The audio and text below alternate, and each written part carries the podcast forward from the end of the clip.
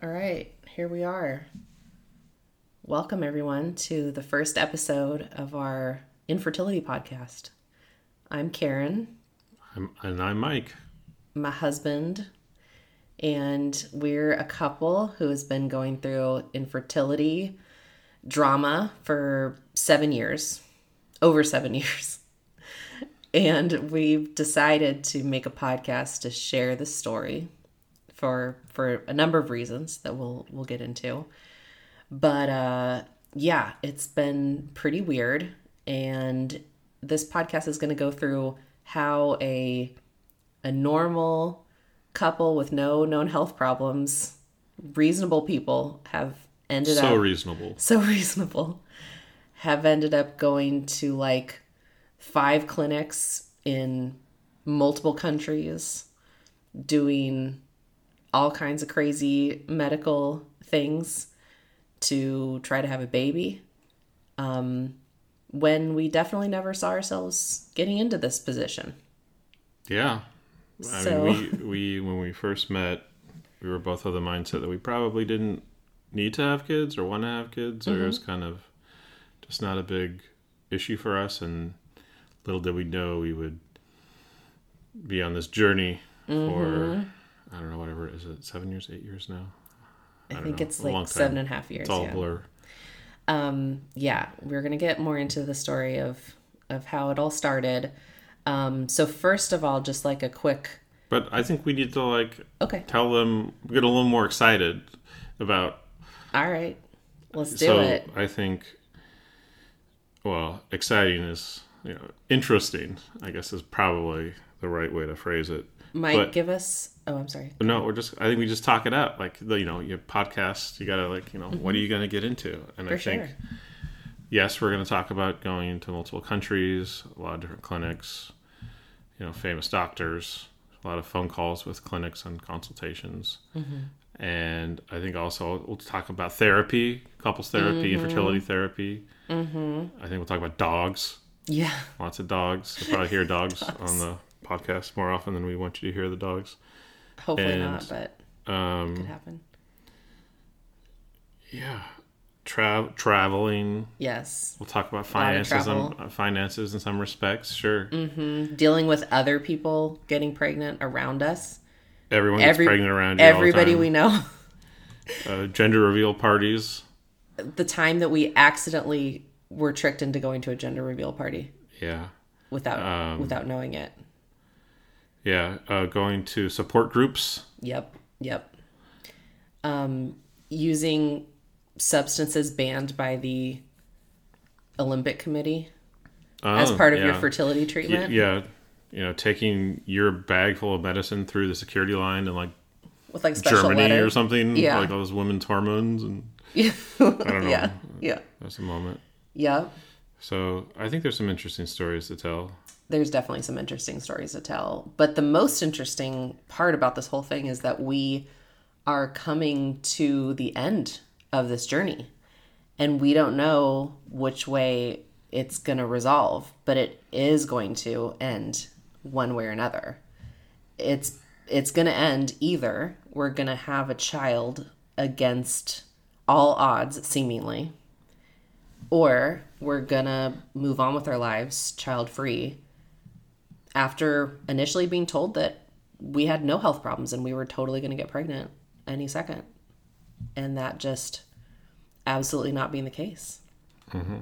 so to me either way this ends is going to be pretty surprising Yeah, I think also about the structure of the podcast is that since we're actively going through this, that we'll do. We're start. I would like to do, you know, episodes in the moment, mm-hmm. and we've tried to capture one moment already, so that as things come in, that we can go ahead and just kind of talk it out a little bit and uh, keep people updated on what is going on.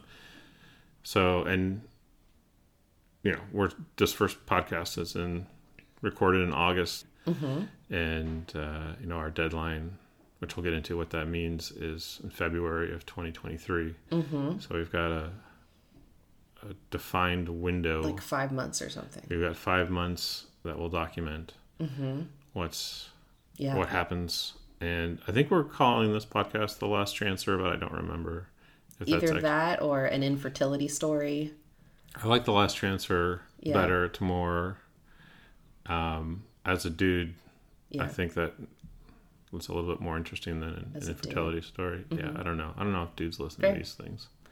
Um, I'm sure that some dudes listen to these things. If yeah. you're if you're a dude and you're listening to this because your partner made you, then it'll be all right. It'll be all right. Uh, we'll have some stuff for you for sure. I hope so. Um, yeah. Uh, no, I mean, I think, well, this is actually probably a good time. Well, first, to wrap up the structure of our podcast, my vision is that we're going to tell the story of how we got here, and that will take several episodes. And then we will be caught up to the present day and we'll do the play by play. So we'll give regular updates, you know, every step that happens from here on out. Mm-hmm. And um, I also want to throw in some other types of episodes here and there, such as talking about maybe advice on how to talk to your friend who's going through infertility. Um, I really want to do some Reddit, Am I the Asshole infertility related uh, posts and talk through those. Um, talk about how infertility is portrayed in the media, in books and movies, and things like that. Um, tell some some of our funny stories. So some stuff like that too. Yeah, um, I just remembered the funny story. I think you're gonna try and get me to tell. Save that for later, for sure.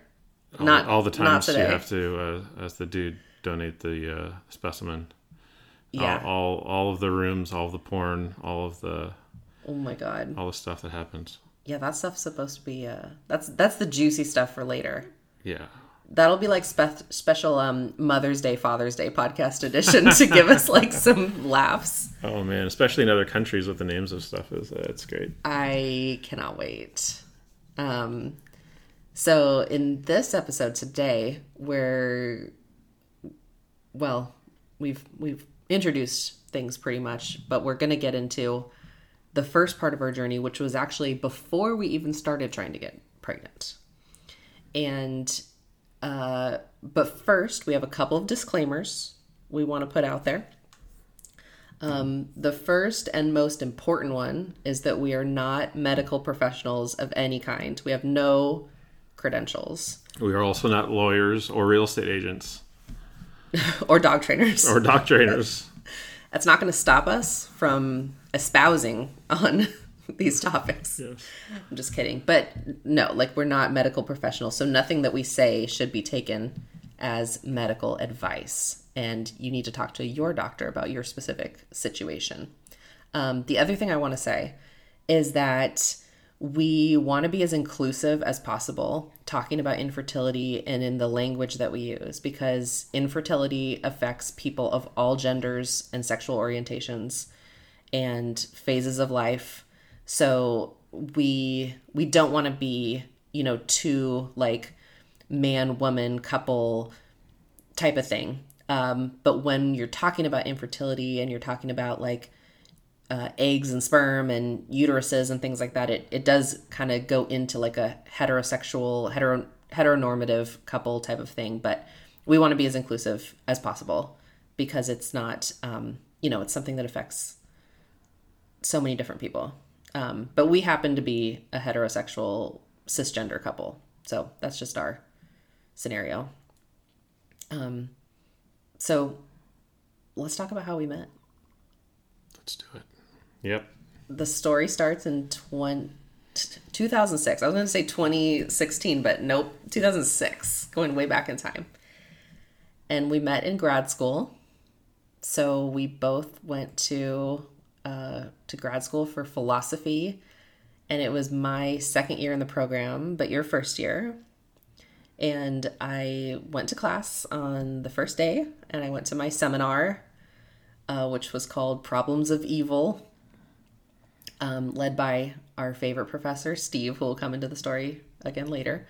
Um, and I remember that I saw this new guy in class, and I was like, oh no, he looks like my type. this could be dangerous. We were like a tall drink of water, light brown hair, probably wearing like a plaid button down short sleeve shirt, some cargo shorts, and some flip flops. You know, something like that. This was in San Diego, so that's that's the uniform. Um, and feel free to jump jump in here yeah. anytime. Oh man. Uh, yeah. So we were in San Diego studying philosophy together, and we were in this crazy class. And um, I think the first weekend after class, the, the Steve, the teacher of the class, also the, the chair of the department, mm-hmm. had his annual like welcome grad students party, and mm-hmm. faculty and staff come over, and they would, you know, have like I don't know, a little party barbecue thing, and then uh, we all went over there, and then that's when I think we first kind of started talking. Mm-hmm. You know, you there's there's a big group of folks there that end up being friends that kind of initially just kind of hit it off, and we talked as as a group like all night yeah. uh, after the party went back to one of the people's houses and talked until like five or six in the morning and just about all all things when you're drunk and was the last try last time you ever stayed up till five in the morning. yeah i think it probably was Um, yeah, and we weren't like drunk, drunk, but yeah, we went back to our friend's house, and it was like me and two other girls who I already knew. The three of us were already friends uh, from the first year of our program, and then you and another new guy came over, and we all shout out to luke yeah. We all chatted it up and became besties. And even though I had first seen you and been like, oh, who dat? But I wasn't really um, at this point like feeling like a romantic like like we were just friends. And I kind of thought you were you were into me and you uh, kind of invited yourself over to like watch a movie like the next day. Anyway, it's a whole it's a whole thing, but yeah. Um, i mean i would i had just driven down san diego. I didn't know anyone. I packed up my car. I had just transferred there. And uh, it was like a big ordeal. So i was like trying to meet people. And uh, you know yeah. you were the the prettiest one. Oh.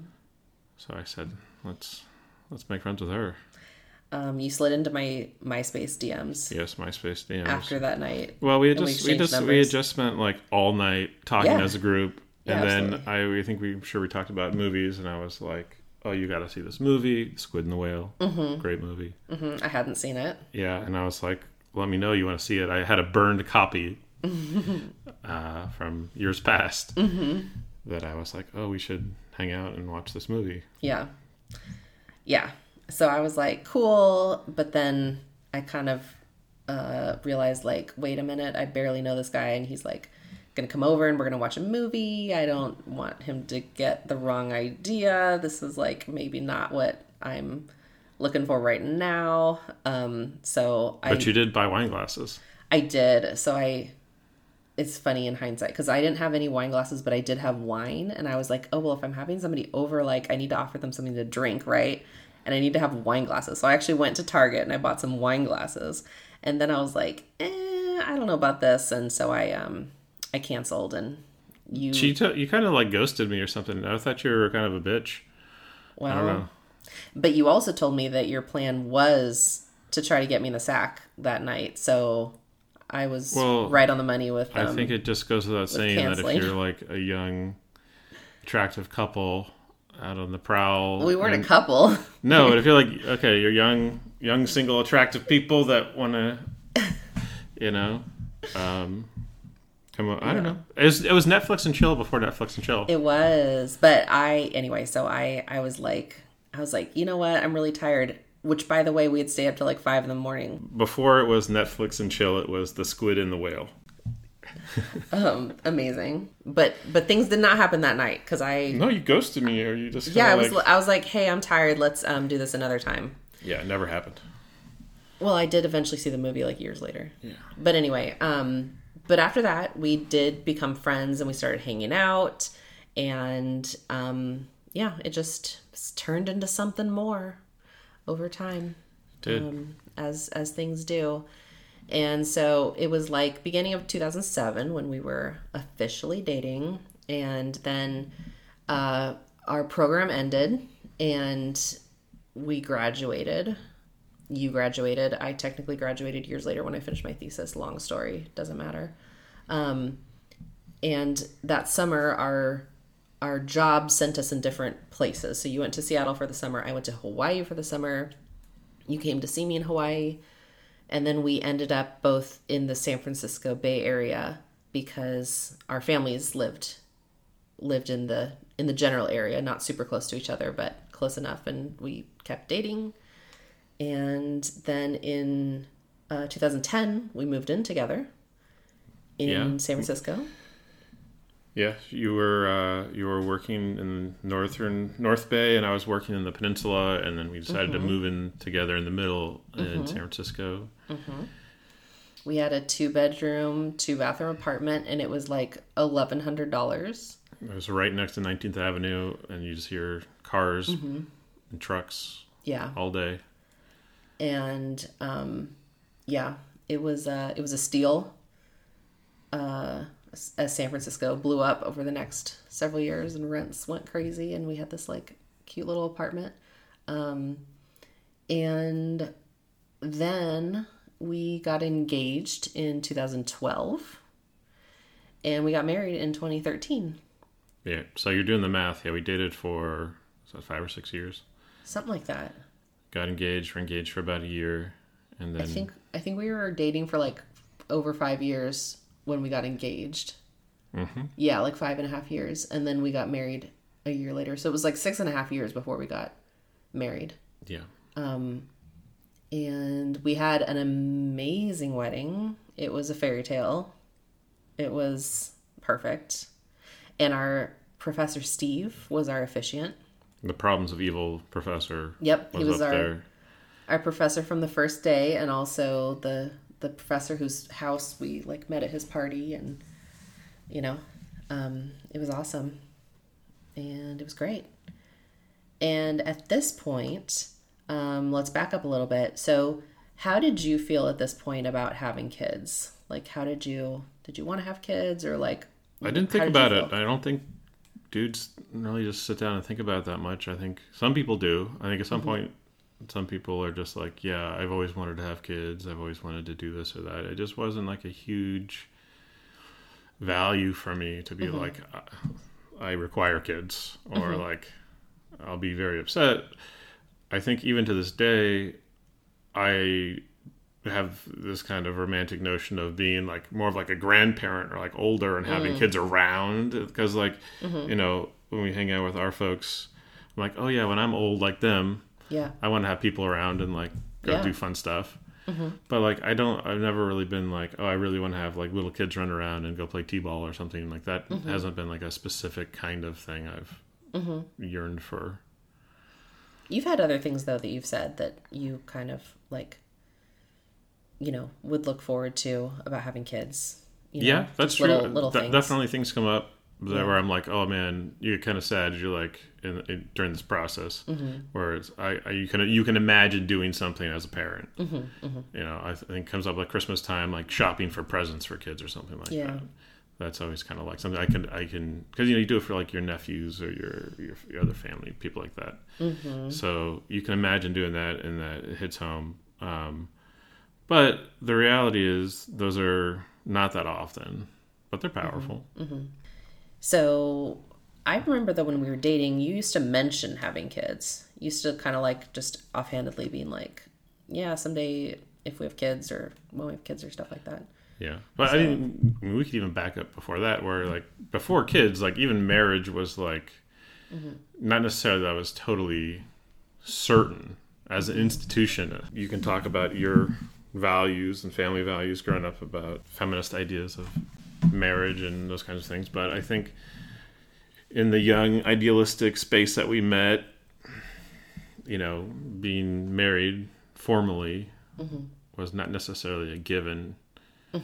Uh, so I think you know I think part of that is why uh, you know we dated for as long as we did. I think that helps. I, that makes contextually like the child thing a little bit easier, I think, to understand. Just like it wasn't just like maybe child, like having child or not. It wasn't like indifference or wasn't anything like that, but it's more like a general. Um, and skepticism is not the right word, but mindfulness maybe is not the right word either. But um, you know, just not taking it for granted that you know you go from dating to kid to marriage to kids to whatever. Mm-hmm. So you know, we we had to work through you know, do we want to get married? Uh, do we quote believe in marriage? Is marriage right for us? What does that mean? Um, and you know, ultimately we got married, and um, I think that was something. I mean, it leads into the the child conversation too, where it's like you identify that those really important for you, and you basically, mm-hmm. in some ways or other, had kind of like an ultimatum. In some ways, I mean, not not an articulated one, but it was like it was clear that marriage was important and that if this was going to work that that uh-huh. would have to go that way. And i was i was fine with that. Yeah well the whole marriage thing is definitely a long story and i i never gave an ultimatum. And in my mind i think that i i went back and forth on that um, but only about marriage not children. Um, but yeah so anyway, we could get into it more at a at a different time. But basically, with the whole marriage thing, yeah, I I was ready to get married before you were, and it was important to me, and you didn't think it was important to you, um, and you were still very serious about the relationship, but marriage was not like something that you. Anyway, it's a whole it's a whole thing, but mm-hmm. um, we worked it out. And, we worked it out. That's um, right. But going back to the to the kids thing, so it sounds like to you um, I think what you're what you're saying is that our beliefs were pretty non-traditional. That we weren't, especially when we met and we very first started dating, we weren't on a like you know we were in a philosophy program. We definitely had like um, I don't know. I think it's I think the whole culture around it is just kind of looking a little bit skeptically at life and traditions and being like, why would we want to do that? Why do we need to go through the societal ritual to define our relationship type of type of thinking. Um, and so so it wasn't just a given that we were like on a track to get married and have kids. Um, even though probably to most people looking at us now we are a very traditional couple yeah, you know? yeah if you met us uh, you know at a dinner party or something because we would love to go to a dinner party because we have traditional values like that. We would. Uh, we do. We love a lot of traditional. Yeah, things. you would be like, these are just like straight up, straight laced people from the burbs. That yeah, little do they know. Just kidding. We we actually are, but um, yeah. So so for me, you know, when I was a kid, I remember the idea of having kids just being very abstract.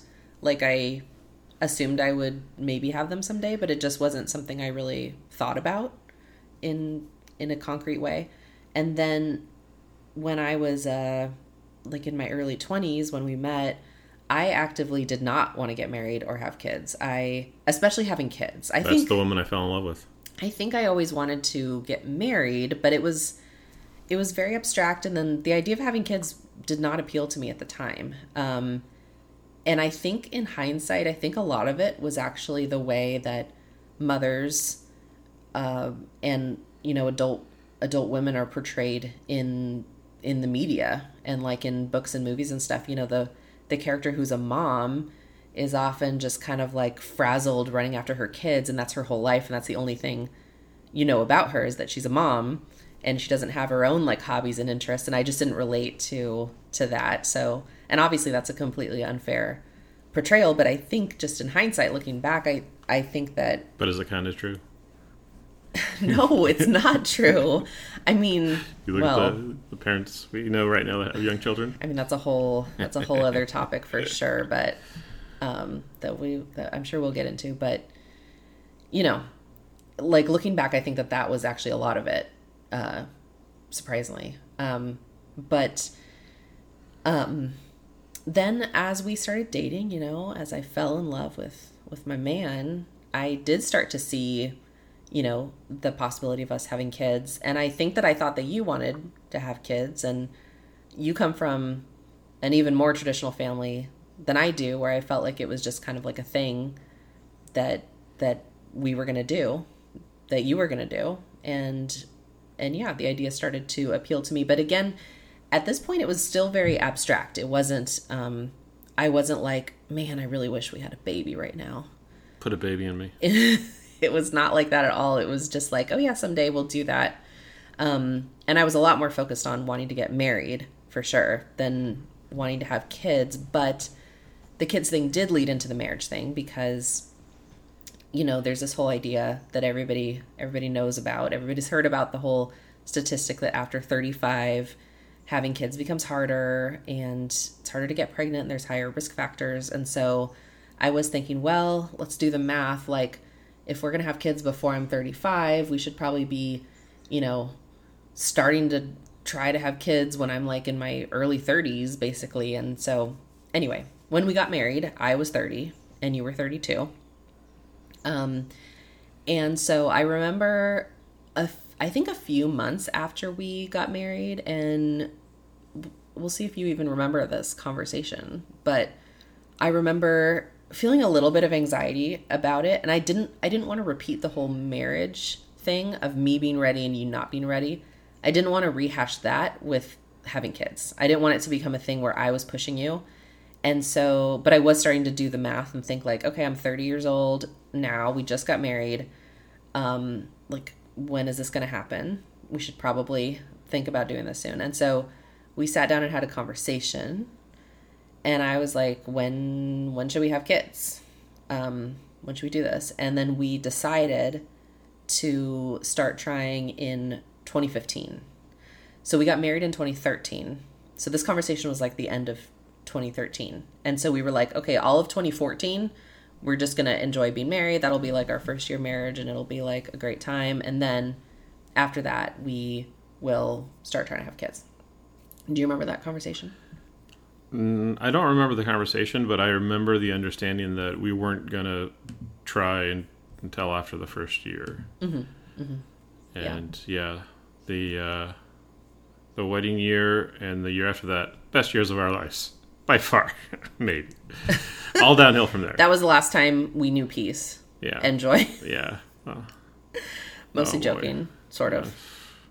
By Sort far, by far the best years. Really. Oh yeah. 2013 was like the best year I've had, I think. Uh, I turned 30, we got married. We had the most amazing honeymoon. It was ama- it was an amazing year. Yeah, we had Um, good jobs, and everything was just going That's when we peaked. going perfectly well. Mm-hmm. Everything was on track. And so as 2014 started to come to a close, I started to think like uh wait a minute, we're like supposed to be maybe having like trying to get pregnant in like a couple of months. And so I started kind of thinking like what do I need to do? And the first thing that I thought of was am I supposed to be taking prenatal vitamins? And at the time, I was like, oh, I'm sure I don't need to. Like, vitamins are bullshit. Like, let me just Google and see if I do I really need to be taking prenatal vitamins. And that's what sent me down a rabbit hole because I learned that not only yes, you should take prenatal vitamins before you get pregnant if you if you can. Um, but there was like so many other things that I didn't know about about getting pregnant. And so I became like pretty quickly obsessed. And I wouldn't call myself a type A person, but I do feel like I'm kind of a like logical planning type of person. You know? And when I when I get into something I get pretty pretty into it. Um so the first uh, I found this book that was super cool and it's called Expecting Better by Emily Oster. And this book is so she's an economist, I think, I want to say. And she wrote this book that was all about um, kind of the recommendations for pregnant women and like whether what the science actually shows about like drinking alcohol while you're pregnant, eating sushi, eating like rare meat, things like that. And so I read that book, um, and it was really fascinating and really interesting. And um, you know, I was of course expecting to be pregnant in the near future, so I was like, I got to know, got to know these day, things. any I, day. I got to know how much wine I can be drinking. Just kidding, sort of. I mean, you know, I just wanted to know like what is what is the science behind this stuff. Um, but in that book, there was actually a chapter about getting pregnant, and it opened my eyes to some things. And so bef- before this, my plan with how to get pregnant was to stop using birth control. In my case, I had an IUD, so to get the IUD removed, and then just like live our lives and just like move on and and not like try try, but just like whatever and just just stop preventing pregnancy basically. And I was going to be the cool girl. You know in Gone Girl, the cool girl? Yes. Yes. That's what I was going to be. I was going to be the cool girl of getting pregnant. Now I'm the exact opposite of the cool girl of getting, of getting pregnant. Um, so I was just. What's the opposite of a cool girl? Well, I guess I wouldn't say like right now I'm the opposite, but I would say, like basically, I'm You're you're you're uh, a little crazy, little drums. yeah. Yeah. I'm I'm telling you how I went. This is how I went from being like, oh, I'm just gonna get my IUD removed, and like, do I even need to take vitamins? And like, what's you know, how do I do this? Like, I don't know anything about pregnancy, and I'm not even trying. It's just whatever. Being super chill. Here's the opposite. Have you seen the episode of Sex in the City? No. Okay. Well, on Sex and the City, the character Charlotte and her husband Trey are trying to have a baby, and there's a scene, and I I think in the I don't I don't know. Um I think in the show like she really wants to have a baby and he's kind of like whatever. And there's a scene where they're in a greenhouse of his mother's prized orchids and she's wearing this watch that all of a sudden beeps and tell her tells her that she's ovulating and then they start having sex in the greenhouse on the orchids and so and and this is you know something i want to get into more with the whole like how infertility is portrayed in in media because this is like a classic example of Did like it work? Did they get pregnant? no no All right, I'll watch it. they had infertility infertility stuff um, her character ended up adopting a baby from china with her second husband. Anyway um oh but i think she got pregnant. I think she got like surprise pregnant in one of the movies. Ugh. The worst. yeah. Lots to talk about there with sex and the city but um where was i? So so basically that was what i was trying not to be. I was like oh i'm i'm never gonna be that woman who's like oh my god i'm ovulating. We have to have sex right now and like obsessing. Mm-hmm. I wasn't gonna do that right? I was mm-hmm. not gonna obsess. Mm-hmm. But here's what happened. I read this book and she had this chapter in the book about getting pregnant and statistics and things like that. And there were a couple of things that just crystallized in my mind that I swear I learned somewhere along the way in sex ed or as the as the owner of a female reproductive system. I sh- I should have known these things, but I just didn't put the pieces together. And so those things were number 1, that you ovulate once a month around the same time every month, generally speaking and number two that you can only get pregnant within a few days of that ovulation and these were things that i had just not fully put together even though they seem so obvious now It's uh, it's big contraception industry. It's blocking all the information. well well yeah so like when you do sex ed in in school obviously it's all about trying to not get pregnant Yeah. so Sponsored by Trojan. so why would you tell kids that there's only a couple days a month when you can get pregnant because then they're going to be like oh okay so i can i can have sex like most of the time and not you know Yeah. it's just not it's not information that you can like Sixty percent of the time works all the time.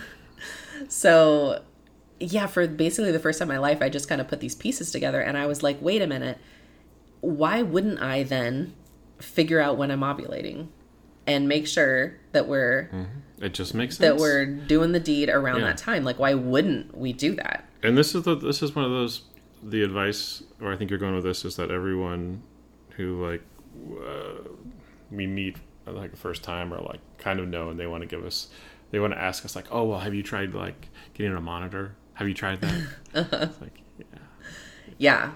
So not only have we tried it, but I got one immediately, like right away. I got a fertility monitor. Um, and I read this other book also that I want to give a shout out to called The Impatient Woman's Guide to Getting Pregnant. The author get this, is her name is Jean Twenge, and she's actually a psychology professor at San Diego State, which is where we went to grad school.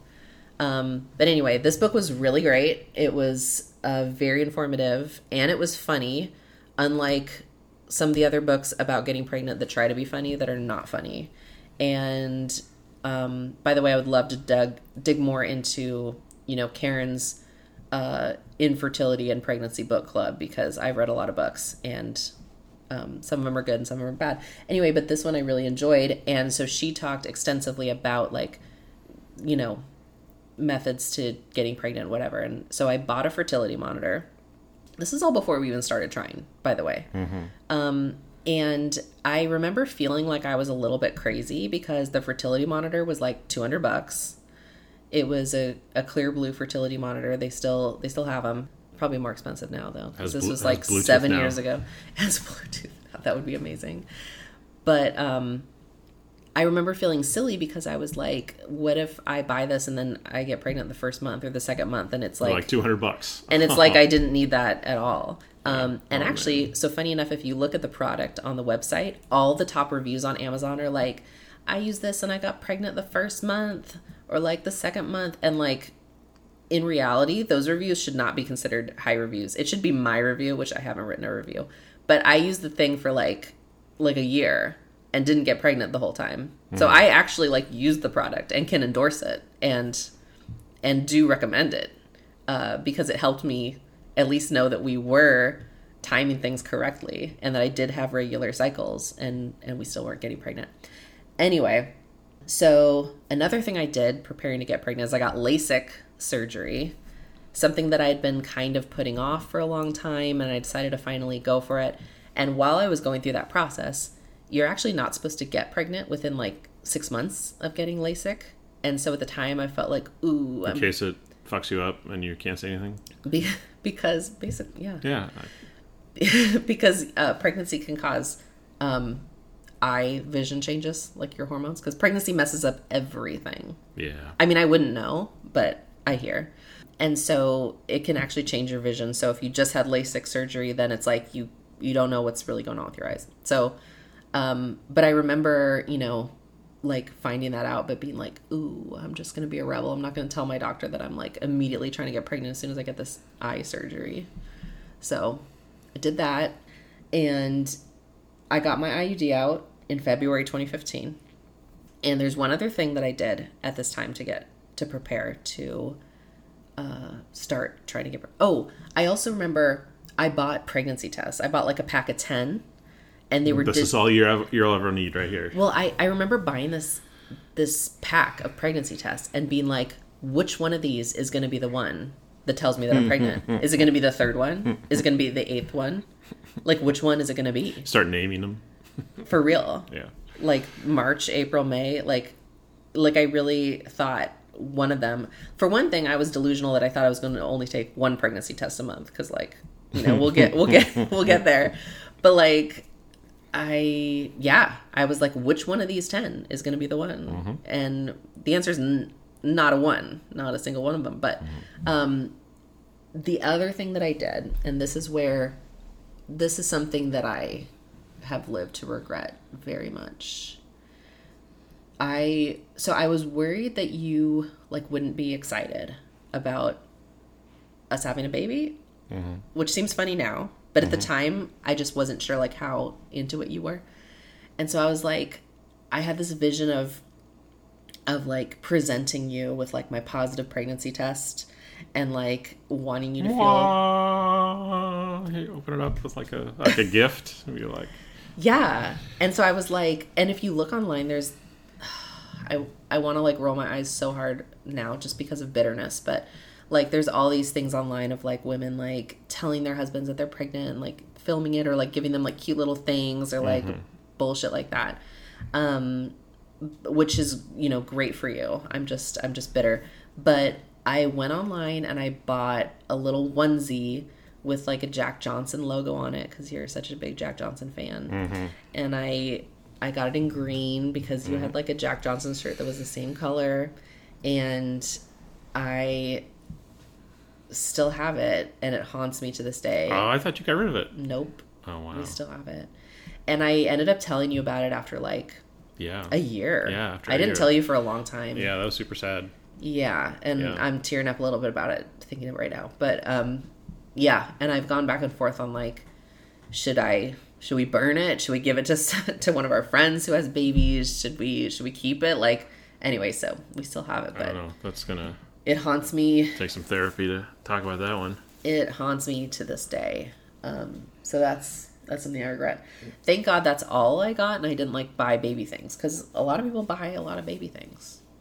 Do you know what I did to pre- prepare for trying to get pregnant? Fucking nothing.